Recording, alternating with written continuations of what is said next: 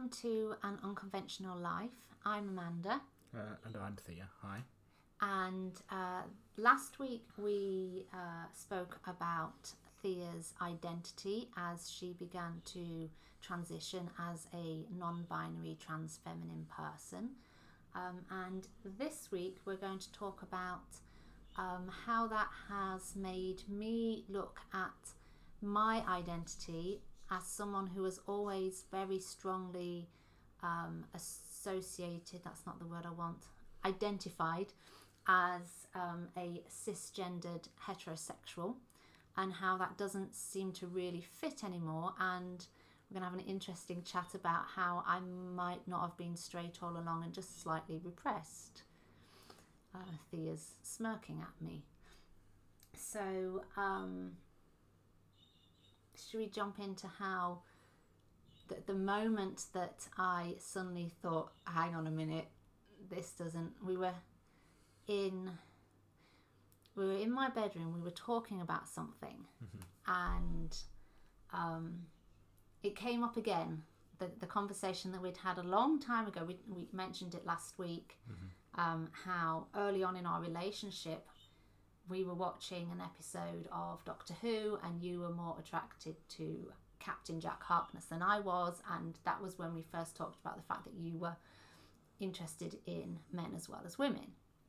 And I was like, no, no, I'm I'm not interested in women. And you were like, not at all. You you didn't quite believe me.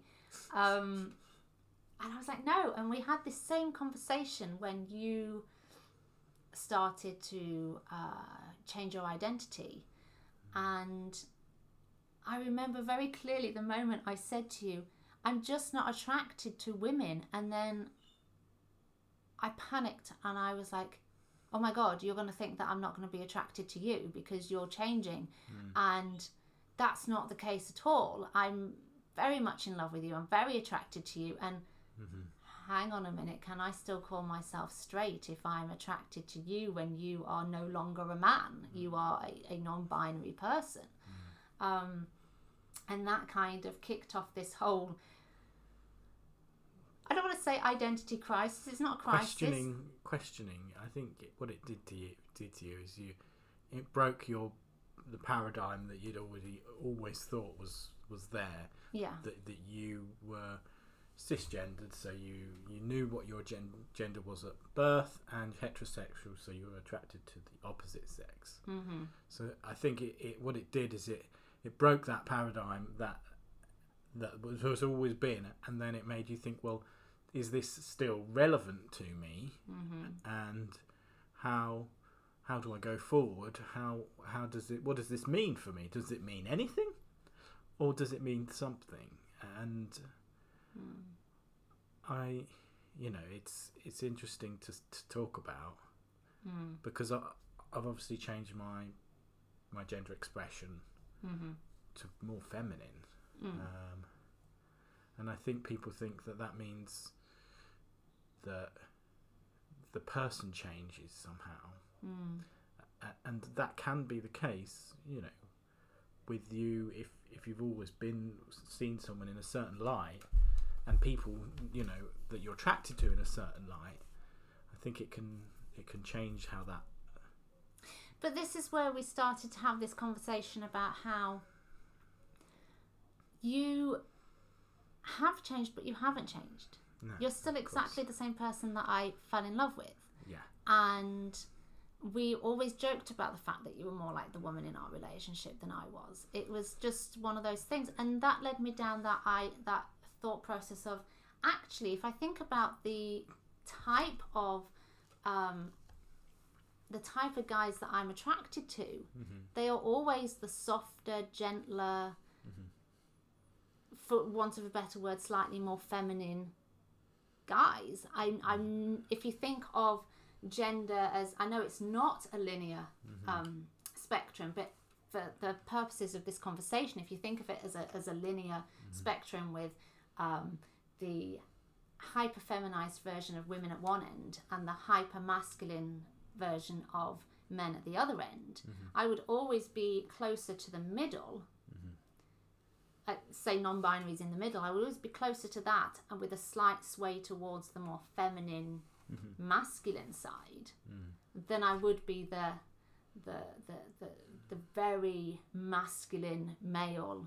Mm. That doesn't that that doesn't interest me at all.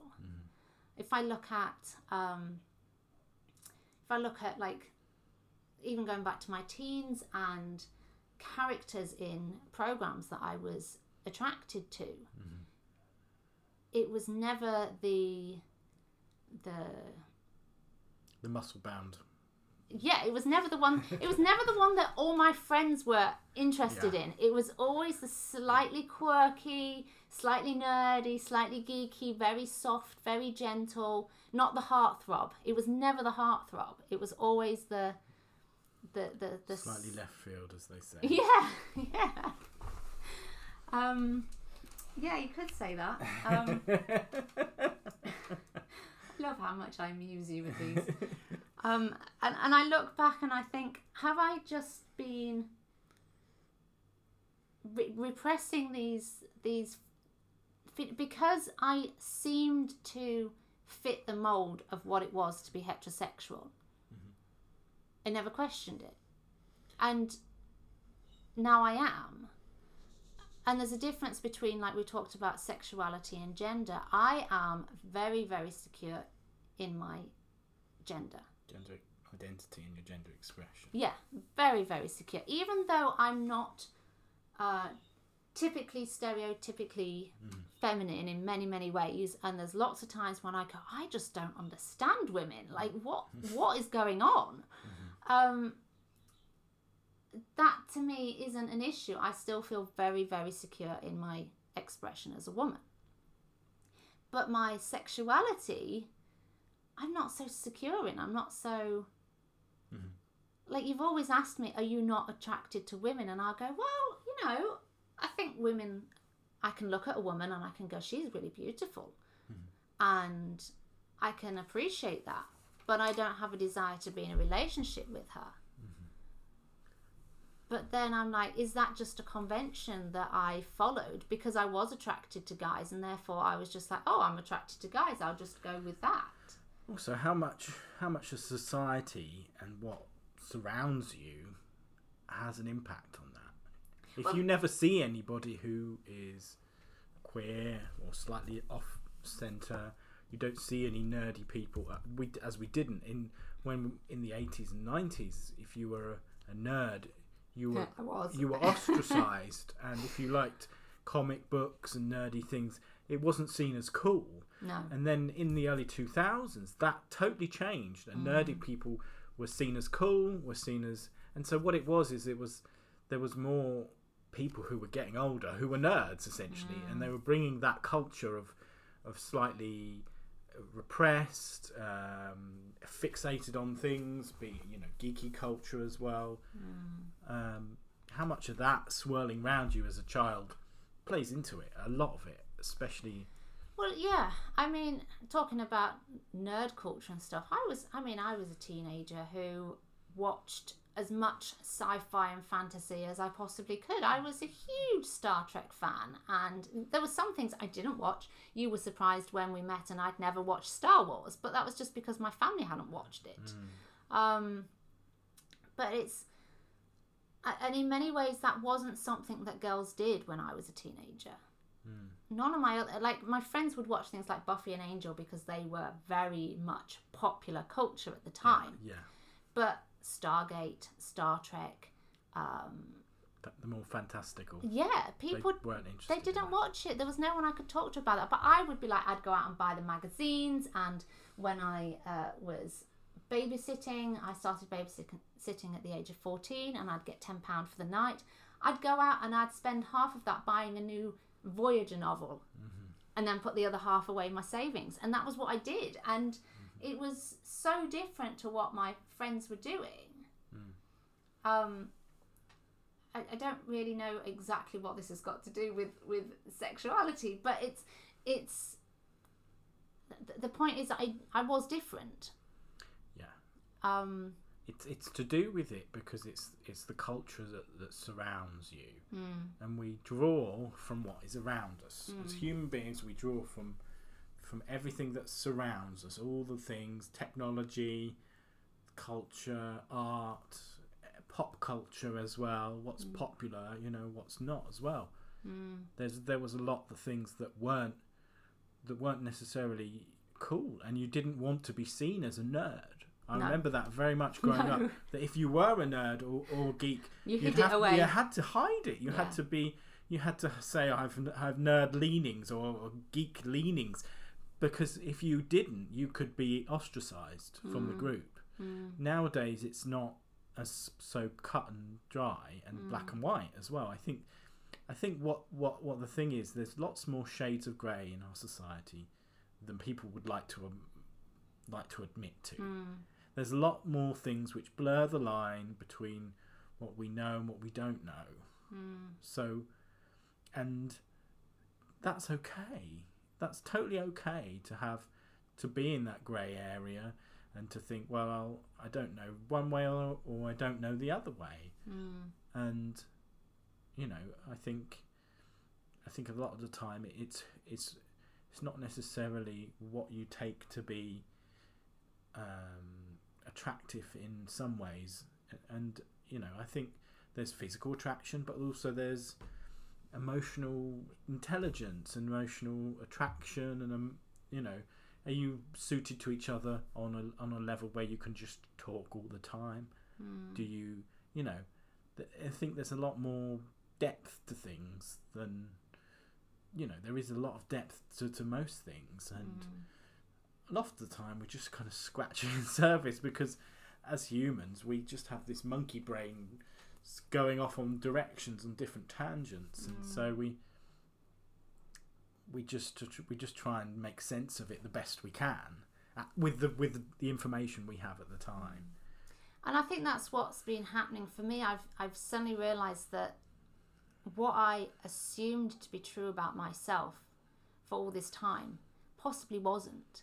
But mm-hmm. I wasn't in a place where I could question it. no And I think that's where I'm at now. I, I said to you, I feel like a bit of a fraud saying that I'm part of the LGBTQ community because I still don't feel like I, I fit in there. But actually, I have to keep reminding myself that the Q doesn't stand just for queer, but also for questioning. Mm-hmm. And that's very much where I'm at at the moment. Mm. Um, and like I said to you, I'm kind of excited because I always thought it'd be it'd be cool to be part of this community. Like, it, I know that the community has all these like awful things I have to deal with in life. Why would you want to be part of a marginalized community? But there was something that was drawing me in, and I didn't know what it was, but it w- it was obviously there's something in my brain that was going, hang on, there's something there. There's something about you that's not yeah not what you think you are. Um, there's something in there that is attracting you to it. Um, and and it's made me look back at my entire life and how I dealt with relationships throughout it all. Yeah. So, you know, I was 23 when I met you. You you were the first and only person I've ever had a relationship with. Um, I was teased by my. I remember my sister and my dad once teasing me about how um, I was overly picky. And I put it down to, oh, I just don't see the point of investing time in a relationship if it's not going to go anywhere. But actually, I was scared. That's what it was. And I can admit that I was scared. I was scared of intimacy. I was scared of um, being so vulnerable with someone. And it's not that I didn't want a relationship. I knew I wanted a relationship. I'd always known that. I knew I wanted to grow. It, one of the only ways I am very traditional, like I'm very unconventional in many ways, but one of the ways I'm very traditional is I always knew I wanted to grow up, get married, and have a family. Yeah, absolutely. Same here. And so, um, And that's the that's the thing. You can still have untraditional elements as well as be quite traditional in a lot of ways. Um, you know, I go to church every Sunday. Uh, you know, but that doesn't take away from who I am.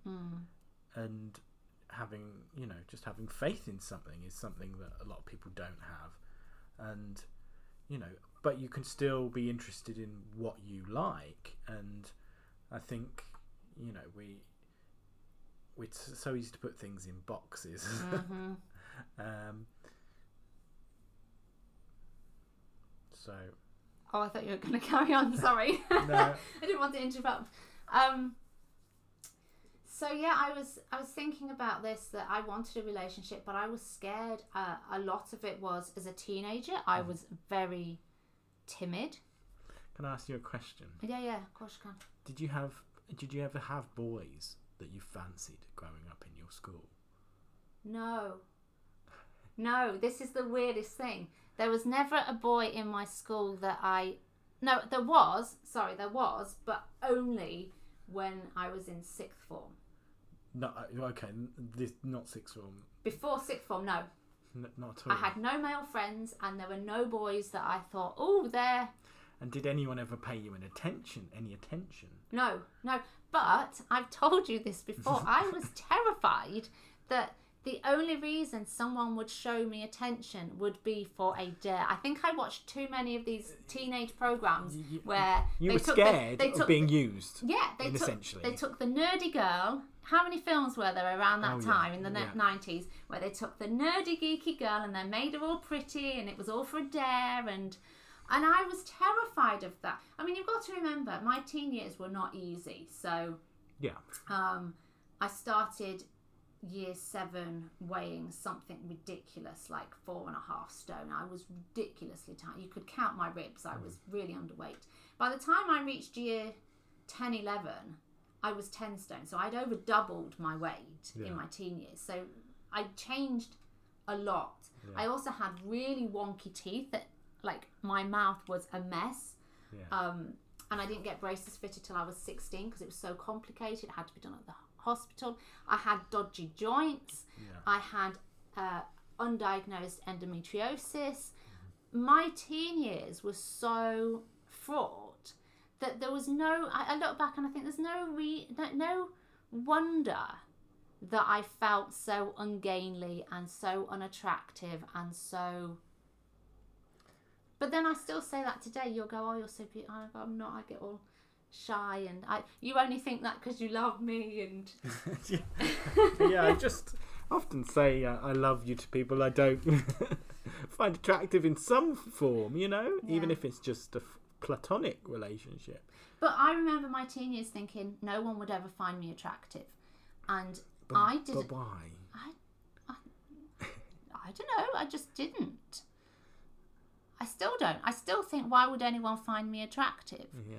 Um, it's not something that I've ever felt about myself. I'm like I've got a really long face and my nose is too big and you know it's. I just, But it's but it's never you're picking you're just picking out random bits then. Yeah, yeah, yeah, yeah. because we're not just But we're I- not just our nose or No, our face. We're everything. I know, and I never ever doubt. This is that. this is what I want to say. I never doubted that I was emotionally attractive Yeah. and emotionally beautiful. Mhm. I've always felt very secure in the fact that I'm a compassionate, passionate, very loving person. That was fine. I was like, if someone got to know me, Did you did you talk a lot? no, No. no, Not even within within your friend groups or about what just just chat. Did you just chat or did we or did. were you really shy and too was it I was all right with people I was friends with. that's what I mean. You- If I was friends with someone, I was fine. But if I was with someone who I didn't really know, I wouldn't speak. I spent most of my teen years not speaking. Um, I was terrified of my own voice. Not just speaking, but I, I, I told you my friend persuaded me to join her church choir. Um, and it was like four part harmonies, and I couldn't, I, I couldn't read music, and I didn't know the songs, and the choir master made me soprano, and it's te- it, it's impossible to sing soprano when you're terrified. So I spent seven months miming, like I was so terrified of my own voice. I sometimes wonder why on earth I went to university and did German and Russian, which required me to use my voice constantly, not only in English but in two different languages. I mean, Perhaps you felt you you needed to push yourself in those areas because you knew that that was the strugg bit that you struggled with was communicating. You know, finding your own voice. mm. I think. and that's one of the reasons I, I got into blogging Mhm. because it was easier for me to express myself in the written word. And did you find it easier to to to chat to people online? Yes.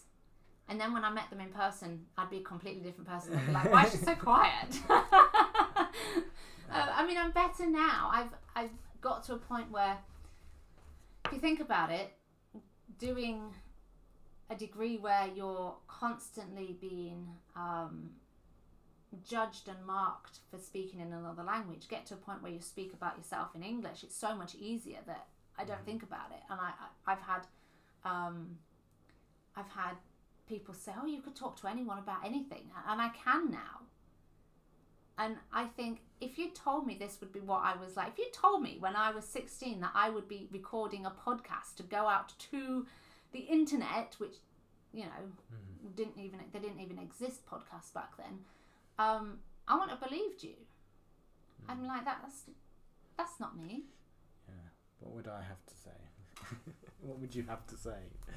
Oh, how would I say it? Yeah. Um, yeah. So I don't know how much of my lack of relationship was due to lack of attraction, and how much of it was just fear based. But it could it can it could it be also the fact that you, you had all that to deal with, all the problems with your health, and you felt vulnerable hmm anyway, And I didn't like being and you felt vulnerable because of puberty, and you were ill before that. Yeah. So coming into puberty, you felt vulnerable, and you can feel even more vulnerable as you go through puberty. Yeah.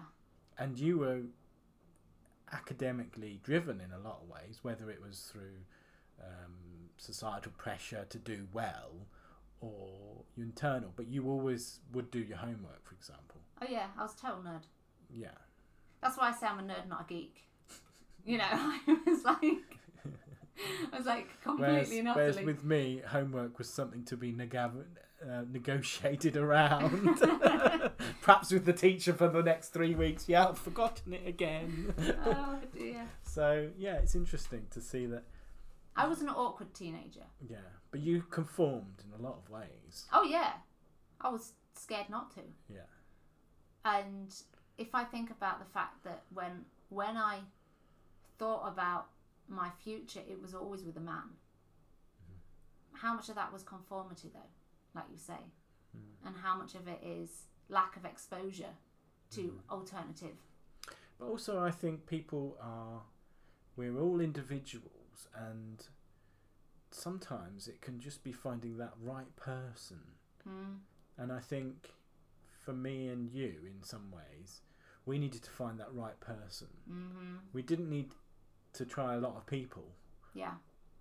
Do you know what I mean? Uh, there's people. There are people who are quite happy to uh, have multiple relationships, or relationships which are more complicated, or to to have a certain amount of a relationship and then end it and con- continue with another one, and that's fine. People can do exactly what they want, but I think that wasn't the paradigm we had. We were very traditional in a lot of ways. Mm-mm. We just wanted a relationship with someone who was committed Mm. and you could connect with on a on a deeper level. And it had to be a deeper level. Um, there was only one person before you that I thought I could see myself being in a proper relationship with. Didn't go anywhere. Um, and then before the, the the reason I met you was because I was in my twenties and I was working in a very female uh, environment. And I was like, I'm never going to meet anyone here. And a lot of them didn't have anything in common with me either. A lot of the people I worked with, and I didn't go clubbing, I didn't go um, drinking, I didn't go anywhere. And so I was like, I'm going. to If I'm ever going to find anyone, I'm going to have to do something about this. And that's why I started online dating. Um, and I met a couple of people before you and didn't really go anywhere. And then I met you, and from like the first time we met, I knew that it was special because we just there was no awkwardness, there was no we just started talking as if we'd known each other for ages. Mm-hmm. And we just clicked on a level. But my fear was still there. And I remember saying to you, I want to see if we can be friends first. And that was fear speaking. That was fear of intimacy. And as we got closer, like I'd come down to visit you and uh, we'd go to the cinema and I'd like leap out the car before you could kiss me. and uh, when you came to stay with us once and we were watching something late at night and I was looking at your hand and I desperately wanted to hold your hand but I didn't want to because I was scared of where that would lead to because I was scared and I put it down to I was scared that I would be bad at kissing because I was like in my 20s how how have I got to this point in my life and not kissed somebody Well, this is the You thing, know? and I think that's that's why I think that's what if you have that ability to be an extrovert and to go out and date people on a just a dating level, I think that's quite useful. You just if it's a very a light relationship you can have, and it's just you know um, having a snog with someone and dating them for a little while. I think that's where that helps because then you you just it's just something you know yeah but that's not me no, I know, absolutely, absolutely. I, I, I- and I, and but what I mean is, and that's not me either. I never had that kind of ability to go on a casual thing. If I did, it would just, it, you know, it. I, I had too many emotions to, Mm. to, to, to do that. I needed to find someone who I could explore th- things deeper than than just the surface kind of pleasantries, I suppose. Um, but but yeah, I think that that's where that is an advantage in life. But if you're a nerd or a geek or or you come within that realm, I think the awkwardness is is what makes any kind of social interaction harder. If you can find a club, if you can find a thing to do where you can meet other people, that's where you know um, most people don't meet someone down the pub.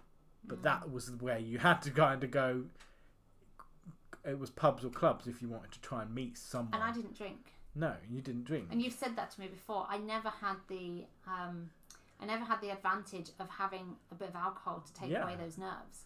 yeah, because it, it, it gives you it, it, what it does is it is drops your inhibitions. Mm, I never had that. I was So- always tightly wound. So if you're able to, you know, I'm not saying drinking is good or bad in any way. You know, it's people's choice in the end. Mm. But having a drink has a certain effect on you, Mm, and that can actually make things easier. mm, as you know they make social interactions easier if you're f- finding it awkward mm, um, and if you don't have that then what do you how do you how do you you know how i i the world's a different place in a lot of ways mm. because you would still have to if you did go out you wouldn't drink but you would be around people who would be drinking and would be lowering their inhibitions And that's and that intimidating in itself. because they would be more out of control Yeah. than you would be And you know me, I don't like being out of control. Exactly, and, and you you you know you've had to you've had to deal with people doing that, and actually, it's not much fun. if, No. if you know It's not if much you're fun being not, a sober person when No, everyone around you is tipsy. it is it's yeah it can be yeah it can be it can be quite intimidating, Mm, especially if it's no I'm not saying just to like having a pint. Uh, or, or just having a drink, but when people are really going out to, Which is what it was get like. drunk, yeah, It was absolutely. like that it when was we were a- young. it was uh, getting drunk as quickly as possible, Yeah, as much as possible as well. That They'd be like, "I'm gonna go out and I'm gonna get absolutely hammered tonight," and I'd be like, "Why? You came into you came into lectures the other week with a terrible hangover. Why?" And I could never understand Mm-hmm. this because I never got that payoff. You ne- payoff. you I literally the- would have half a drink and I'd hit hangover symptoms straight away. Mm. Never got any of the jolly stuff out of it, so there was no point. and in our, in our early in our relationship, I tried to introduce you to various different types of drink because I was a drinker, and Hmm. um, it never worked. it just didn't work. It, you would have a little bit. You could have a tiny bit, like a so you could have a sip. sip of whiskey or something. But if you had any more, it would just make you feel ill. And Yeah, like, why would you do that to yourself? Why would you make yourself willingly feel ill? yeah, and you know it's i think it's interesting that that that there's lots of things that are interconnected, which make things easier or harder Mm. to find out who you are in the world. Mm. Um, you know, I think it's interesting that you that when you're getting older as well, you're you're you're in a safer position now than you have been Mm. some in a lot of ways, and in our relationship, we're in a we're very comfortable, and you Mm. know, so Yeah. so you can actually question things that that you thought might, you know, and you don't have to make a decision either way. I think. No. I think a lot of the time people fall in love with the person, Mm. not not their gender, not their sexuality. They Mm. fall in love with the person because they match them on a level, and now it could Mm. be that could be that they're both very extravagant and that's what you like, or they could be very quiet and that's what you like. Mm. And so I think there's, you know, like I said before, there's this grey areas, and I think when you're in safe, in safer environments, and and nowadays as there's people are talking about different things, different things with gender and different things with identity, um, you you can actually safely question these things uh, and talk to people about them and just just investigate how it is with with other people and how it is with you Mm. and it, and it's I think it's a useful exercise, and I think it's been essential for you to just try and identify what you know what you're comfortable with and what you're not comfortable with as well. Well, it takes a certain amount of vulnerability, and as I've said, I'm very bad at being vulnerable. Like that's something I've been working on in therapy. Be, like we've been together for 14 years, we've been married for 10, and I've been ill for a lot of that. And you'd think that I would be very good at being taken care of, but I'm not. I've had to work with on therapy on letting you in, letting you take care of me. That's not. That's not to say that you, you aren't there ready and willing. You are a carer. That is your natural disposition. But I don't like being out of control. Um, and this was this was a big thing at the beginning of our relationship. Do you remember how I, I almost screwed up our relationship before it started, and it was only because you were you were the one that was able to remain calm in it that I didn't. Um, so to explain for the listeners who don't know what I'm talking about, we reached a point where people had kind of assumed we were together when we weren't, and then our relationship developed into. Uh, you came up to visit one weekend, and I must have known that it was going to move on because do you remember I was cooking dinner for you before you got there, Yeah. and I'd come out in hives on my hand. Yes. Do you remember? Yeah. And I thought it was because the heat had upset like my ex muscling, but I had like I'd come out in hives. I was ang- so anxious, and and then what happened was we were in my bedroom and we were watching something, and you started to kiss me, and I became so overwhelmed, but I could not tell you that. I felt so ashamed and so silly. I could not tell you that, and we were also in a position we, we talked about recently. I was like, I didn't understand even even until very recently. I didn't understand why I had such a strong reaction, um, to the point where I became anxious. That made me feel sick, which made me more anxious, and the whole weekend went on like this Kind of cycling. until Sunday morning. I threw up and went, I'm going to bed and left you with my parents. And my parents thought that my dad said to me, I thought you'd gone off him and he just wasn't getting the uh, um, the message. And I mean, you, You went off into the bedroom yeah, left you. to cry or something, and, and so I sat down in your living room and just put the TV on and waited for something to happen. And I wasn't sure if I was outstaying my welcome or if I needed to do something. So it was like, Oh, you you won my parents' um, approval that day so and what I did is I played it cool. I just thought, yeah, I'll watch some Sunday morning TV and uh, and just see how what happens. that was that was the. Uh, and so eventually, I think what happened is you calmed down. I, I went to sleep Yeah. and I calmed down, and my mum came through to see if I was all right and said, um, "You want to see her before she goes home." Mhm. And you came, and you checked I was all right. You said goodbye and you went. And then the next day, I sent you a text message and I said, I'm really sorry about yesterday. I don't know what happened. And you replied, If you want to go back to being friends, that's okay. Mm-hmm. And in that moment, my heart sank to my stomach, like full on. And I spent the rest of the day trying desperately to get hold of you to go, No, no, no, that's not what I want. And in that moment, I knew without a doubt that I wanted to be with you because the the strength of the reaction I had, I was so confused up until that point. I was like, maybe I don't want relationship. But the strength of my reaction was so strong. Yeah, I was confused, and so I thought I need to make sure that what what's happening is something you actually want to happen. And one of the things that you techniques you kind of learn is that you have to you have to say, well, actually, do you just want that? Do you just want the friendship, Mm, or do you want more?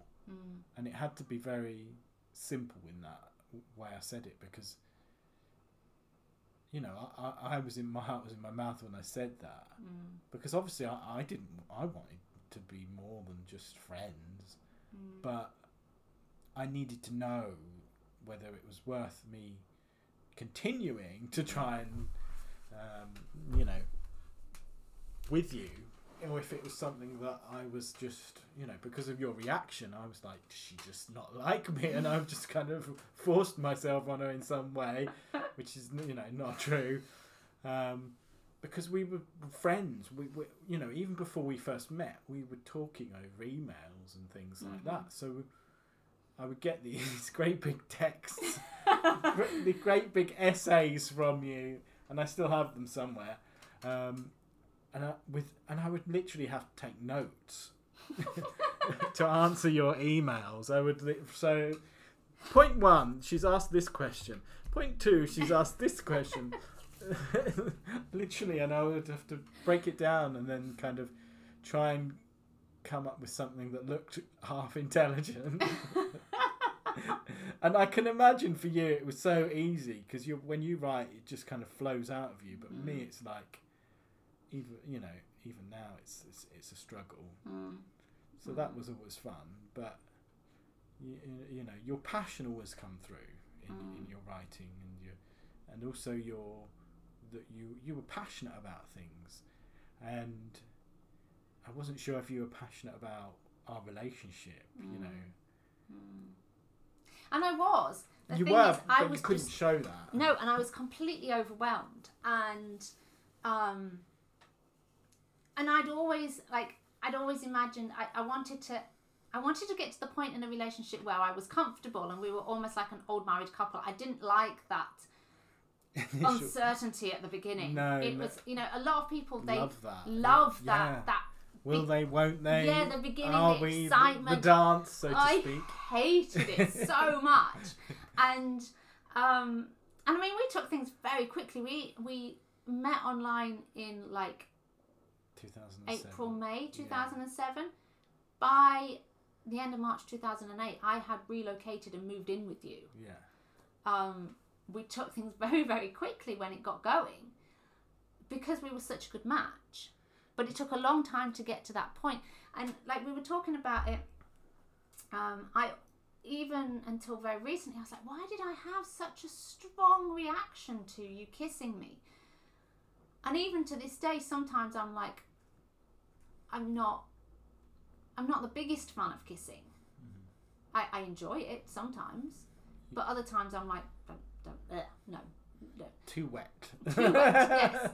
Um, Kisses being by their nature quite can be quite not- sloppy. But let's it's not that I don't like kisses. Like I'll quite happily kiss you on the cheek and and stuff. It's something to do with the mouth. And I was like, why do I have this issue with my mouth? Mhm.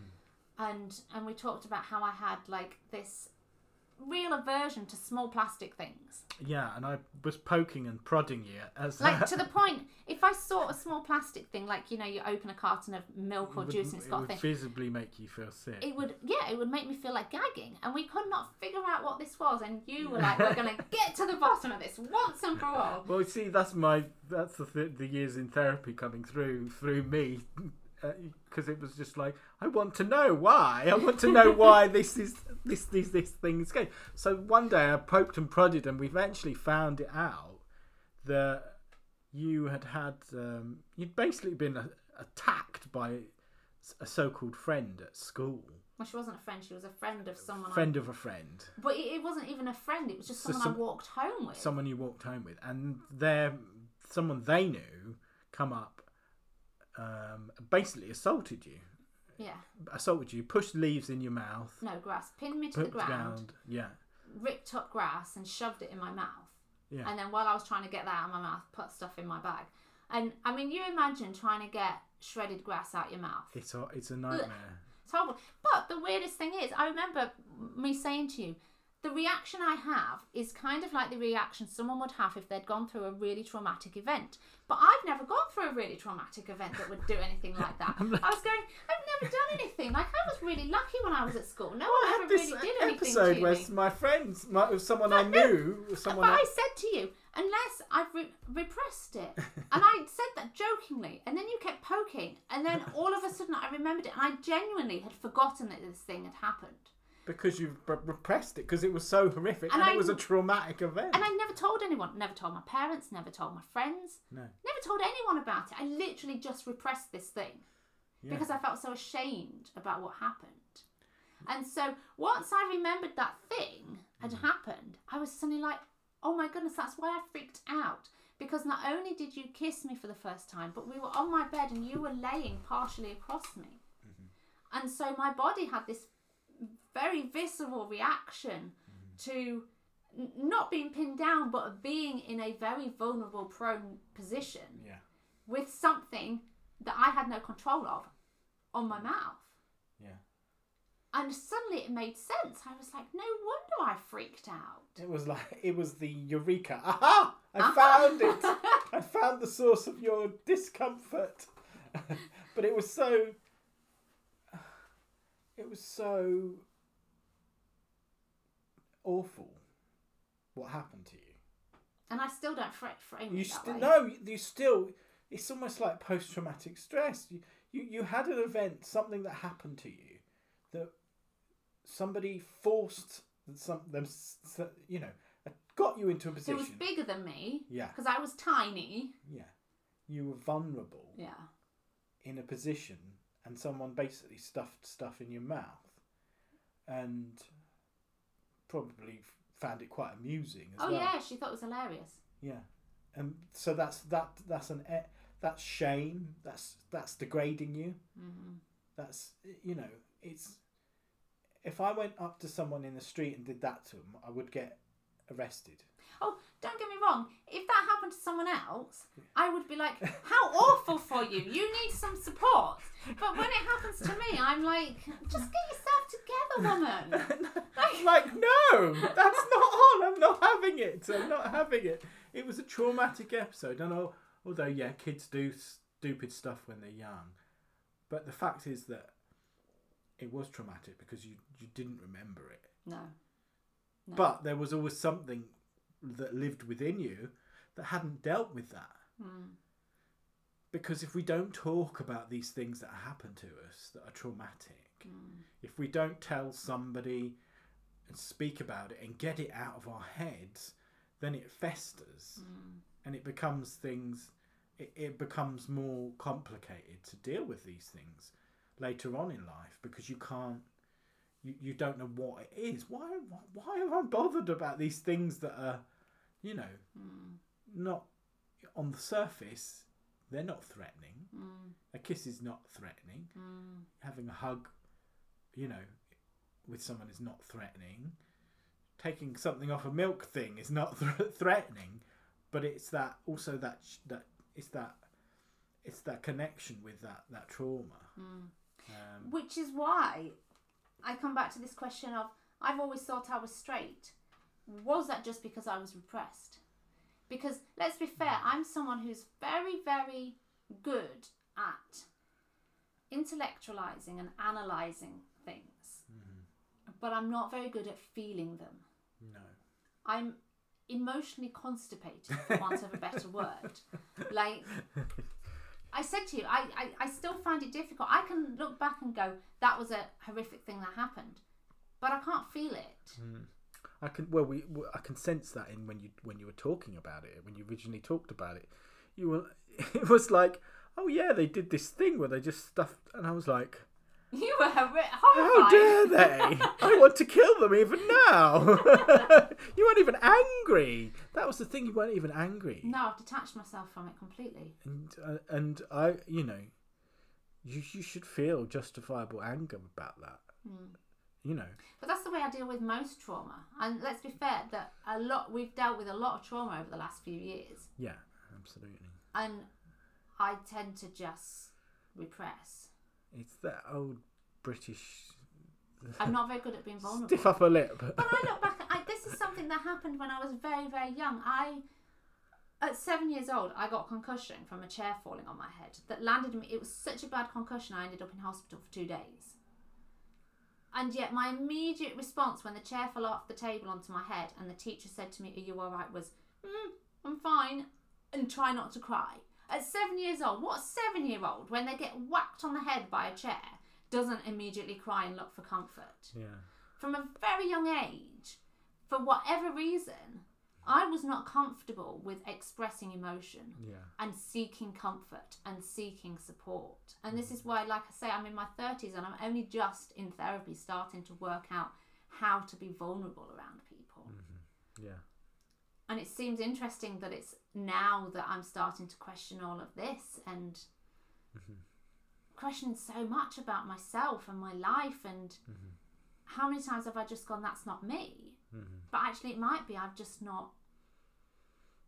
I think I think with these things, a lot of the time we don't know the answers. Hmm. We don't know the answers, but I think what helps is is is asking the questions. Hmm. And if you just to question thing is, is is is a great thing in life. It's a you know, hmm. it's it's just to look at things from a different point of view for a different for a little bit of time to understand somebody else differently. Mm. And you know, it might not be your point of view, and it might not fit you, and you think, okay, that's not really for me, but they're okay to be however they want to be, mm. and I think in the end, I think it's our relationships, the the relationships we form, are more important than the you know the periphery stuff. You know, mm. it's it's just being able to connect people with people on a on a really deeper level. Mm. I think that's what I always enjoyed with with friend friendships and um, I was kind of craved it, that that deepness and I I never felt I could get it growing up either. You know, it mm. it was feeling uncomfortable in yourself, um, but not really knowing why. I think a lot of the time, and yes, you get most teenagers get a form of that, but I think I think if you are anywhere on the kind of spectrum of, um, you just feel a difference that you know, and I think the good thing nowadays is there are communities out there that support people um, and help you feel, um, you know, happy in however however you want to be. Um, but also, I think we need to be able to be able to have people who are in the grey area. You know, it's it's not always easy. Sometimes people want that that you know. I'm in a lot of ways very black and white, Mm. um, but I Shall I? Uh... Sorry, we've just noticed that the postman's coming, so uh, apologies for the uh, doorbell uh, playing in the background. Um, just wait for Thea to get back from the door. Okay, so um, I'm very much in that uh, that grey area, that not knowing, that um, that questioning side of things, and I feel like I don't feel I don't feel like I'm straight, but I don't know what I am. yeah but I don't think I can call myself straight anymore Mm-hmm. because I am attracted to you. And no matter what, it's, it's never been a question. It's never been a question for me. No. Am I still attracted to you? It's it's it's it's not even something I have to think about. Yeah. Um, so I think I fell in. It's like you say, you fall in love with the person, but it has made me question: Do I find other? Do I find women attractive? Do, we we've gone through this, haven't we? We've gone maybe maybe you're on the asexual spectrum because you know sometimes you're not you don't like the intimacy, and I'm like yeah, but I think that is circumstantial. Yeah. That's circumstantial to the trauma, Yeah. and it's also circumstantial to my health issues. Let's be fair, sex isn't easy because of my health issues. We have to make sure that I'm properly supported so my hips don't pop out and you know all these things and I don't feel very well and you know it's it's not that I'm not sexually interested. I'm quite happy to read erotic fiction. I I'm not do, do you know what I mean? I don't think I'm there. No. Um but I went through the phase of am I that? And I had to question that and I had to really think about that.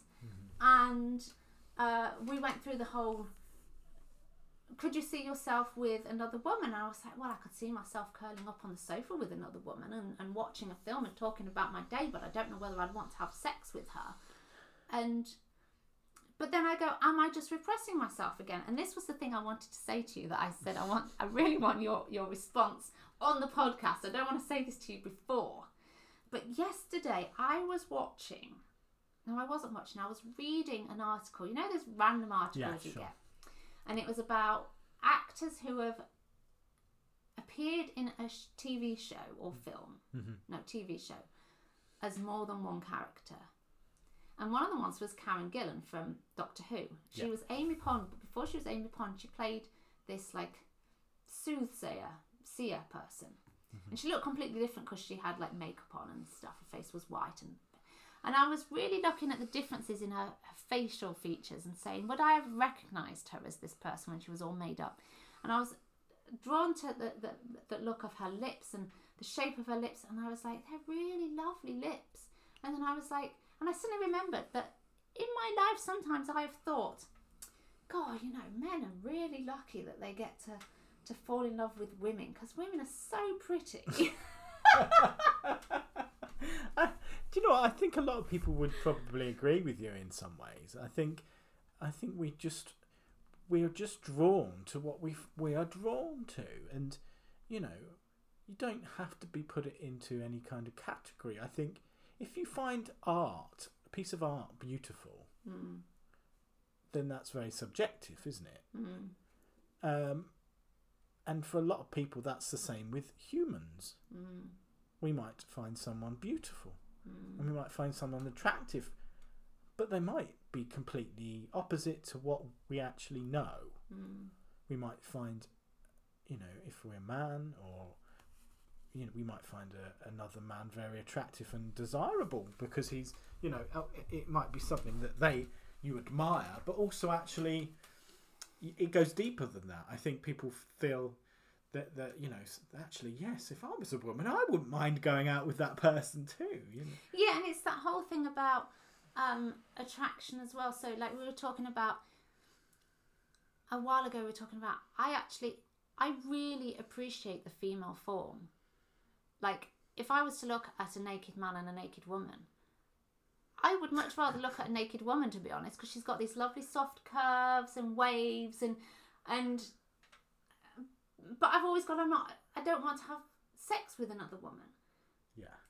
But then why? What if I'm attracted to that body? Is it just a convention? Is am I just repressing something in myself? And and and hmm. and we've talked about why am I attracted to the male characters? If I'm if I'm watching something, why is it the male characters that attract me? And I think some of that comes down to wanting to be protected. Yeah. And if you think about all the things that we've talked about in this podcast, how I struggle to be vulnerable. I really struggle to be vulnerable, but there is a part of me that wants to be vulnerable and wants to be protected and wants hmm. to be. And in my mind, the very uh, the connection I make to that is I want a man to be able to wrap me up and keep me safe and and I never thought about a woman doing that. But what you're asking for, essentially, I believe, Mhm. is to be nurtured. Yeah. To be nurtured. Now, you can be nurtured by a man Or a woman. or a woman. hmm But it's different. But, but no, but that, that society's drilled Tells you that it's different. it tells you that it's different to be nurtured by a man than it is to be a woman. But actually, that's not really the case. I think people are. If you, you, you we've got to take people on a more individual case by case basis. Mm. If someone comes up to you and is, treats you nicely and is kind and gentle, and you get on with them, then you know that's great. Does it matter whether they present in a certain way or No. No, and I don't think they do. And and your transitioning has really made me realise that it doesn't doesn't matter how someone presents. No, it's you know it i think we're in an age where things are so easily changeable Mm. for for for example changing my name on any kind of app or online is just as simple as going in deleting my old name putting my new name that's it it's Mm. done Mm. So, but society has put different roadblocks to make it a little bit harder. So, having to go further, you know, I'm having to get send off of documentation. Mm. I'm having to do, you know, so it, it there's there's there's lots of these things which I think kind of cross over and And we've got to remember as well that we grew up in a period of time when, oh, what's it called? What's it called? Is it Section 28? Is yeah, that what it was yeah, called? it was yeah, still Where it wasn't, uh, LGBT stuff was never taught in schools. We, how many times did we have sex education? And it was literally, can you put a condom on a carrot? Do you know how to have safe sex? That was it. There was never any discussion about attraction, different types of attraction, different I- types of. I personally remember a lot of things scaring the bejesus out of me about things with AIDS and HIV. Yes, because there was the huge. endless, endless things and about it was all that. very endless talks wasn't it? and yeah, and it was just like, um, okay, I don't want any of that because I don't want to die. yeah, Yeah, and that was all that you really saw about. Yeah, and that was the closest you could get to it, and it was almost like, if you do this, you will get this, Mm, pretty much. mm, And and the thing is, it, you know, it wasn't. You, you, you couldn't talk about it in schools, and it was a very much taboo thing. And And it's one of those things that we were aware of because, you know, my, my cousin's gay. Mhm. I, I was aware that it, was a thing. Was a thing. Yeah. but I didn't really understand it. Mhm. And that has come, that has come over the past, I would say the past 10 years. I've really started to understand it. Um, but from a very early stage of that, I've been like, I want to speak out and support uh, those in the LGBT community, and I felt that passion, but I didn't understand why I necessarily felt that passion. And like you said to me this morning, I was telling you about the book I'm reading, and you were like, This year you have read so much LGBTQ fiction. Like, I, I literally haven't read anything but LGBTQ fiction. If you look at my um, reading list, that's that's all it is. And I've like sunk so deeply into it, and I'm like, why would I do that if there isn't a part of me that's going? I really, you there's something that identifies with with part of that mm, and you find it quite comforting. Mm, and that is totally okay.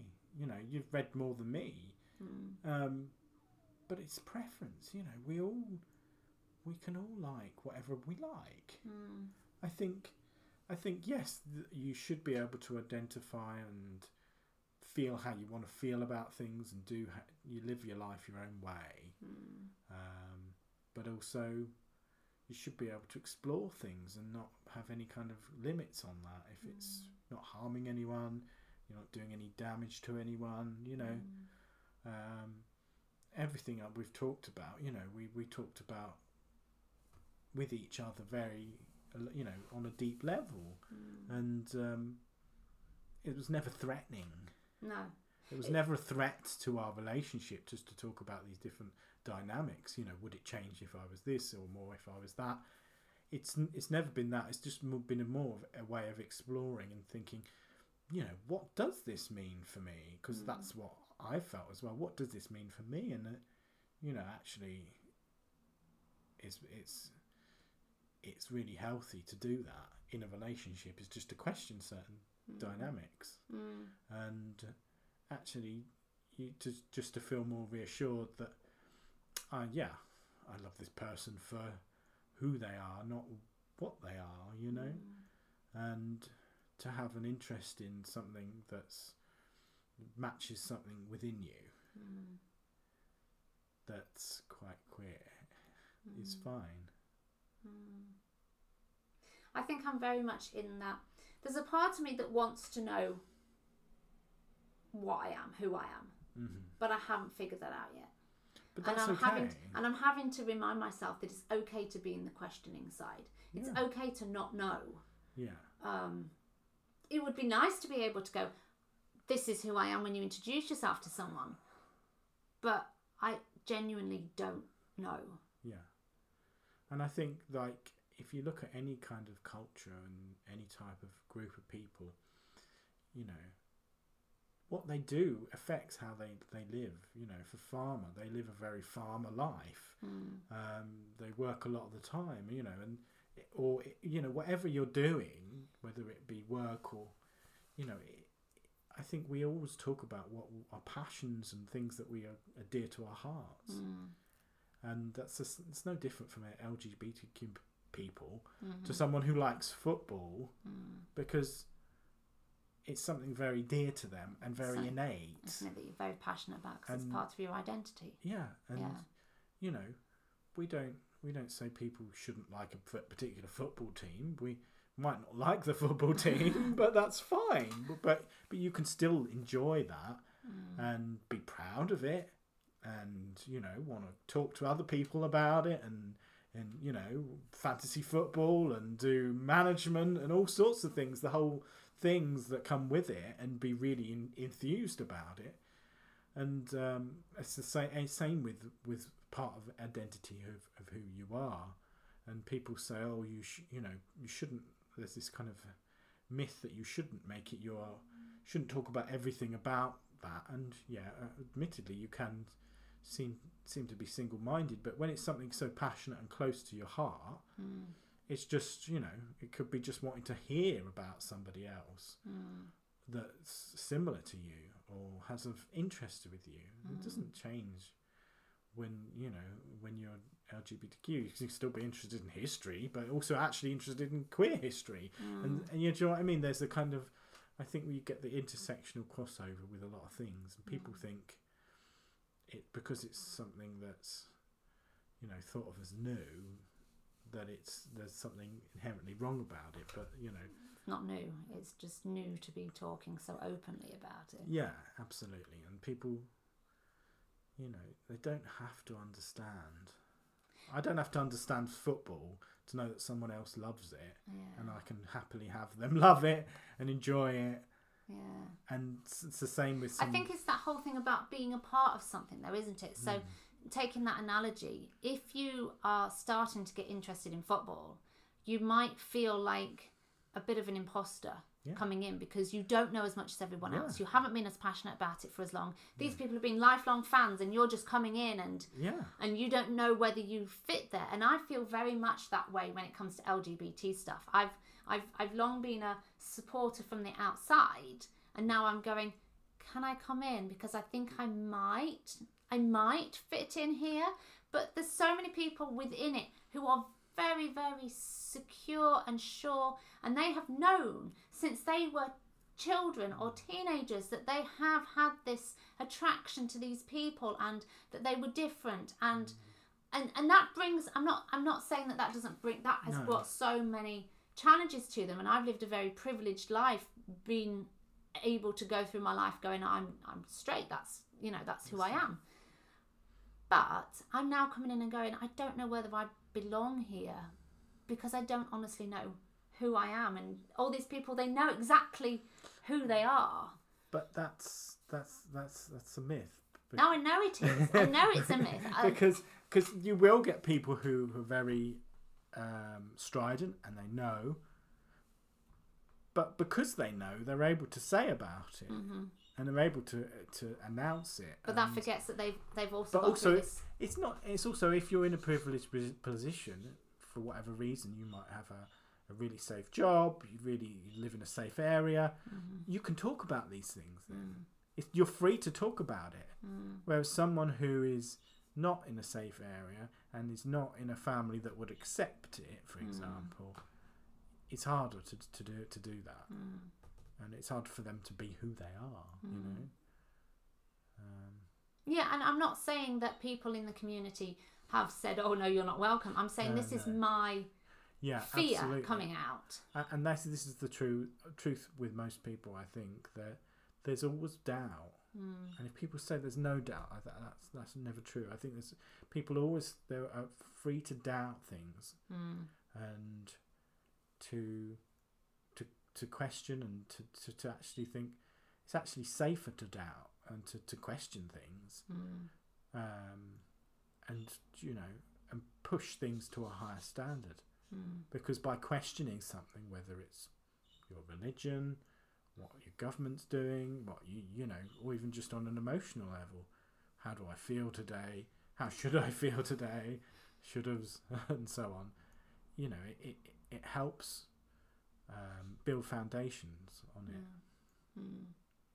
I think that's a good place to end. We've gone over the hour mark, but we're ending on the the idea that it's okay to question. Yeah. It's okay to be in the questioning uh, stage. to- yeah however long that lasts, that's where I'm at. Um, I don't know if or when I'll ever figure out what my identity is.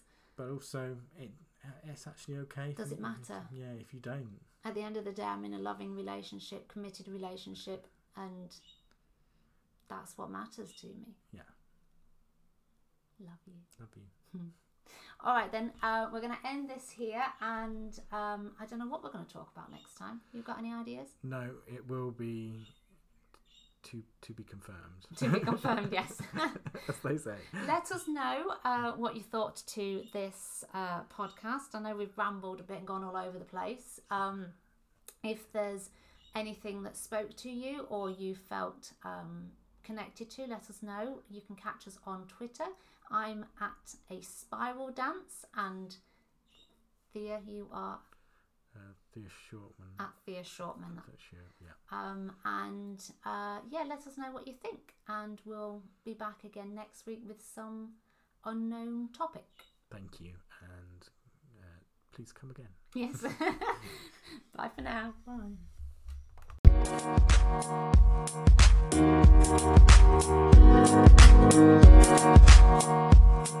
Thank